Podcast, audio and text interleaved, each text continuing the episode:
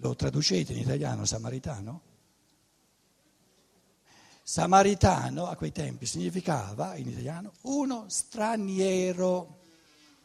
Samaritani erano stranieri, quindi è importantissimo che il Logos, no? il pensatore divino, prende un samaritano, quindi uno straniero, importantissimo, perché il, il sacerdote e il levita erano, erano ebrei.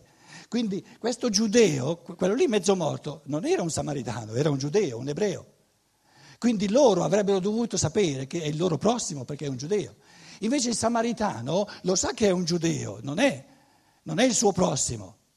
E la, la, storiella dice, questo samaritano, purché avesse avuto più possibilità di, di sopravvedere il tutto perché era a cavallo, lo vide e sentì una compassione viscerale per quest'uomo mezzo morto. Ma come? Ma, eh, scese dal cavallo e fece di tutto per aiutarlo, eccetera, eccetera, eccetera, eccetera. La conosciamo la storiella? Uno straniero. E il testo eh, lucano di Luca usa una parola eh, eh, in greco, esplankniste, splanks. Tutti i suoi, i suoi, budelli, i suoi come, intestini si, si rivolvero una compassione viscerale. È un uomo, è un essere umano spirito del mio spirito, sangue del mio sangue, importa quale, non importa quale popolo, è un uomo, un uomo che sta morendo, mezzo morto. Allora lo aiutò, lo portò um, con, con, olio, eccetera, tutti, tutti, i particolari, se avessimo tempo, ma sono, sono tutti, ogni particolare esprime un, un elemento, un, come dire, de, delle leggi evolutive dell'umanità. E poi lo portò a un albergo un albergo significa lo, lo affidò alla comunità umana e disse all'alberghiere, io sono in viaggio, perché eh, il Cristo è in viaggio, no? è venuto una volta e dice, fra due giorni ritornerò, gli diede due denari, due denari, denarius, dies denarius, il, den- il denaro, proprio la, la, parola denario, è il soldo che basta per un giorno, dies, per campare un giorno. Quindi gli diede alla comunità umana, quindi il Cristo affida per due giorni, prima di ritornare, affida l'uomo alla comunità umana e dice, quando io ritorno ti pagherò anche tutto il resto che tu hai fatto per lui, quando io ritorno.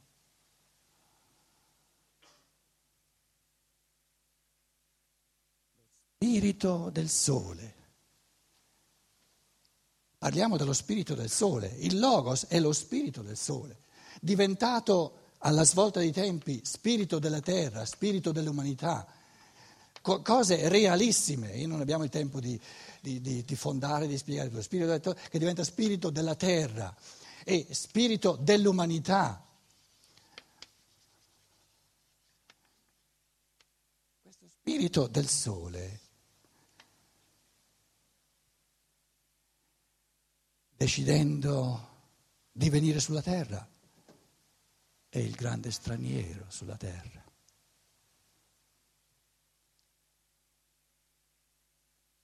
Lui è divino, noi siamo uomini. Avrebbe potuto dire, ma, ma l'uomo mi è estraneo,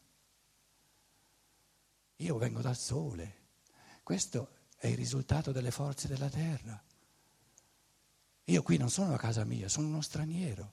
Il, buon Samar- il gran buon samaritano è questo straniero, questo, questo spirito del sole che viene sulla terra e dice, ma ma io sono venuto sulla terra proprio, ho voluto venire sulla terra perché, perché, il mio amore più grande è quello dell'uomo, adesso vedo l'uomo mezzo morto.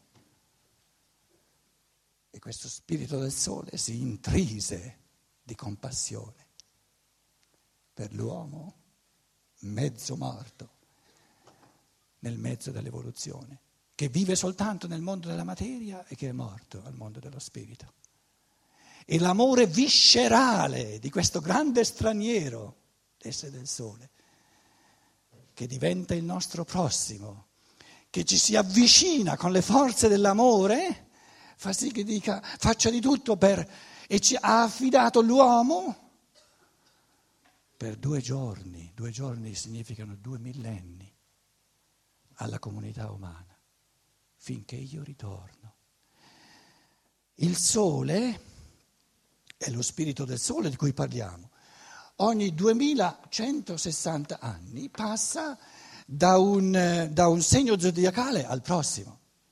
Quindi, quindi il Cristo dice per un segno zodiacale, per 2000, circa 2000 anni, 2160 anni, siamo in questo tempo di trapasso, è, è, è fenomenale quello che, se interpretiamo la parabola in questo modo qui, affida l'essere umano perché non è ancora capace di gestione dal di dentro, deve prima imparare un po' alla volta a interiorizzare il logos, a individualizzare le forze dell'amore, affida l'uomo alla comunità umana. Allora, un, un millennio da, dall'anno zero all'anno mille la comunità ecclesiale, il secondo millennio maggiormente la comunità statale. Però il compito di questa conduzione dal di fuori, pedagogica, della Chiesa madre, dello Stato padre, deve durare soltanto due giorni, finché questo bambino, questo essere umano bambino che dapprima può soltanto credere, non è ancora capace di pensare in proprio, dapprima è dipendente dalla grazia perché non sa ancora afferrare la libertà, il senso di questa grazia il senso di questa fede è di condurlo sempre di più a interiorizzare il Logos, a interiorizzare il Cristo, in modo che ogni conduzione dal di fuori diventi superflua e sparisca. Oggi l'umanità attuale vive negli anni, nei giorni, nei decenni del ritorno del gran buon samaritano. E come ritorna? Ritorna dicendo ti ho affidato per due giorni, per due millenni alla comunità umana, all'essere umano, ora lo gestisco io.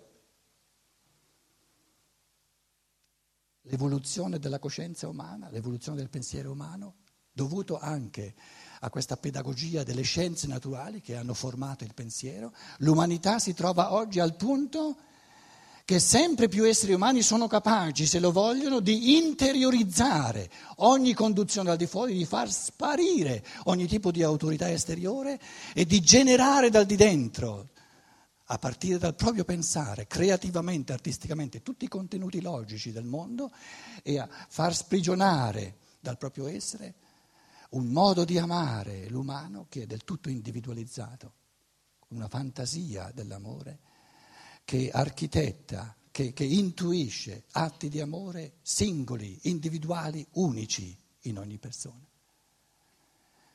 L'umanità si trova in, questo, in questa fase di trapasso tra la prima venuta del Cristo come istanza interiore, istanza esteriore, e la seconda venuta del Cristo, dove Cristo può venire unicamente dal di dentro. O il Logos viene interiorizzato o sparisce. O il Logos, l'io sono, viene individualizzato oppure sparisce.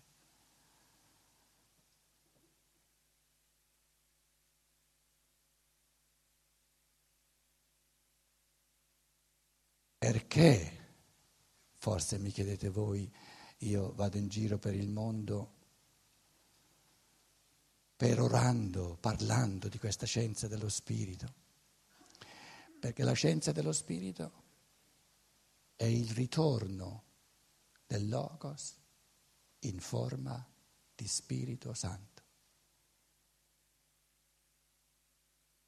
La scienza dello spirito che è sorta nel nostro tempo dà ad ogni essere umano la capacità, la possibilità veramente di gestire tutti i contenuti di pensiero del mondo, di gestire le sorti dell'amore che favorisce l'umano a partire dal pensare individuale di ciascuno e a partire dall'amore individuale di ciascuno.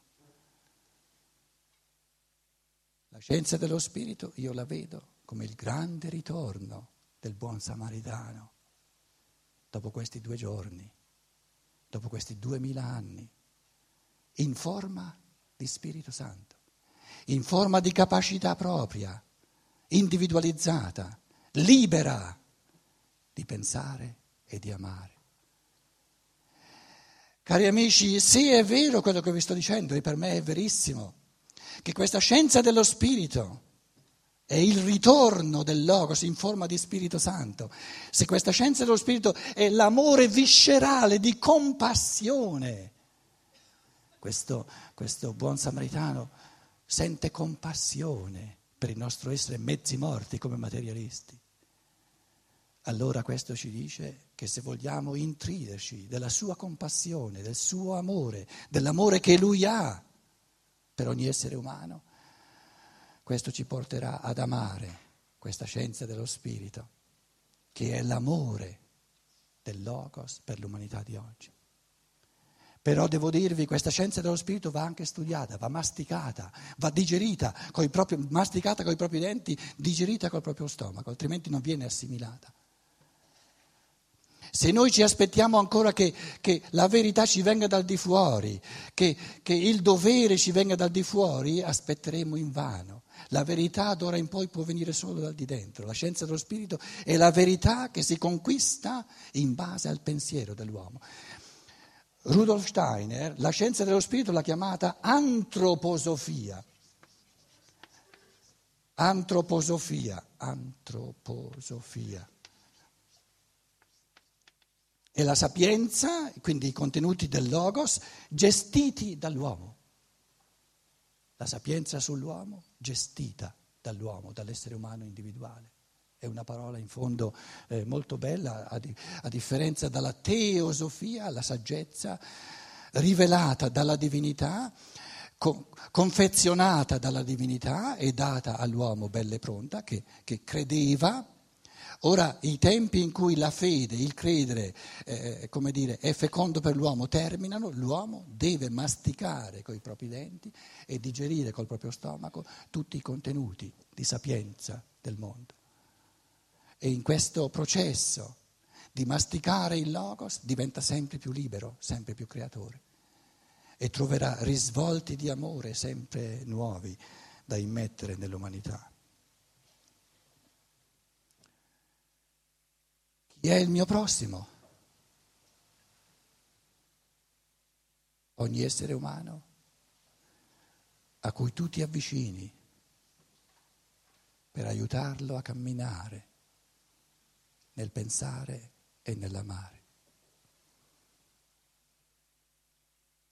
E alla fine della storiella il Logos chiese al, all'uomo di legge, beh, Cosa ti sembra? Chi di questi tre, il sacerdote, il levita e il samaritano, è diventato, è stato il prossimo di quell'uomo là mezzo morto? E lui disse, beh, il buon samaritano, tu vai e fa lo stesso. Quindi lui aveva chiesto, l'uomo di legge aveva chiesto chi è il mio prossimo? E il Cristo inverte la domanda, chi si è fatto il prossimo di questo mezzo morto? Il prete e il levita non sono diventati il suo prossimo, sono, sono andati via alla larga, come si dice in italiano, sono passati alla larga. Invece il, il samaritano gli è andato vicino, si è avvicinato, è diventato lui il prossimo.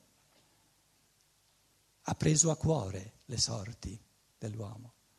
Amare l'uomo significa prendere a cuore le sorti dell'uomo e farne le sorti del proprio cuore. Grazie e arrivederci la prossima volta.